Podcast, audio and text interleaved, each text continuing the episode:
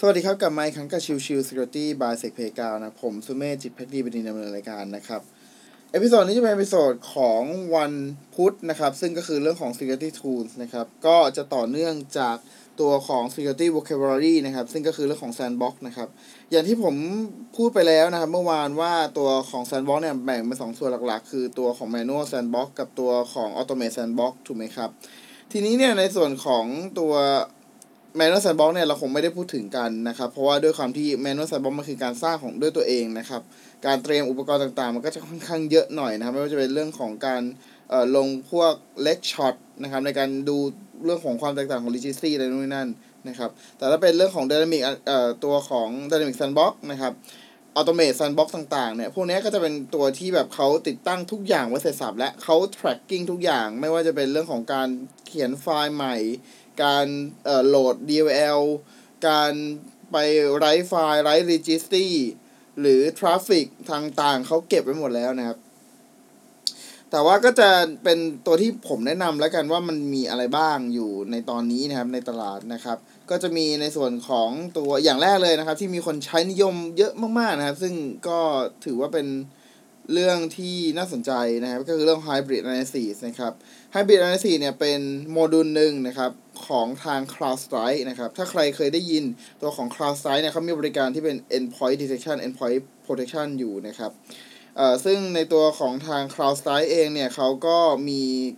Sandbox เหมือนกันนะครับ แต่ว่า Sandbox ของเขาเองจะชื่อว่า Falcon นะครับ แต่ทีนี้เนี่ยในส่วนของเอ่อตัวที่เป็นตัวฟรีนะครับเขาจะใช้ชื่อว่าตัวของ Hybrid Analysis นะถ้าเป็นตัว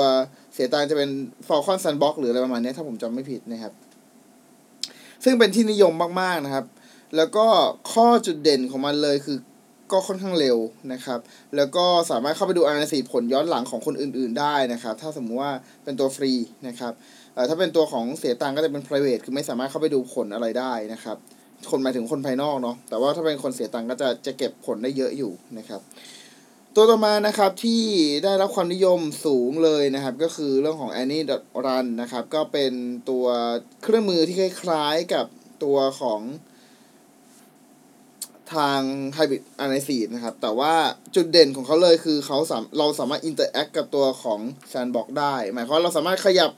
เอ่อเมาส์สามารถคลิกดูนี้นั่นได้หมดเลยนะครับ ตอนที่เราทำการ simulate เอ่อไฟล์ในการ execution อะไรเงี้ยซึ่งอันนี้ถือว่าเป็นจุดที่ค่อนข้างเด่นมากๆนะครับ ซึ่งแตกต่างกับตัวของเอ่อ sandbox ตัวอื่นที่แบบว่าถ้าเราโยนไฟล์ไปเสร็จ ถ้ามัน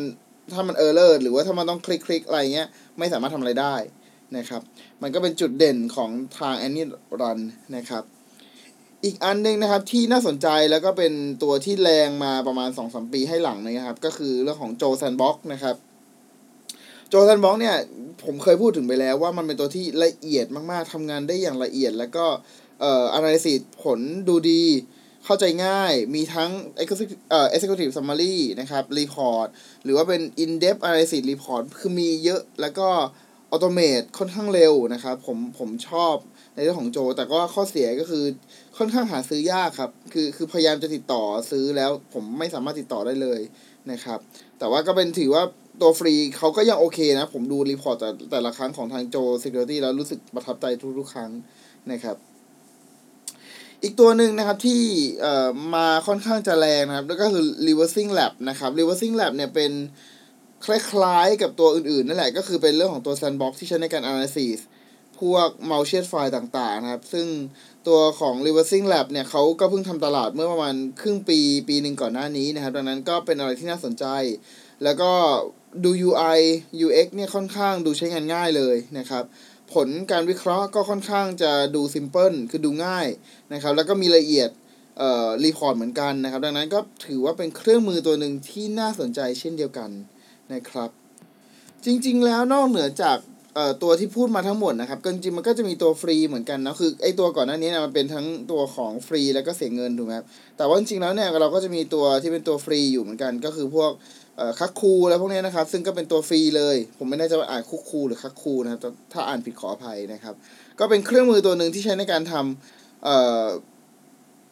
Automate Sandbox ได้เหมือนกัน แล้วเป็นตัวฟรีด้วยเป็น Open Source นะครับ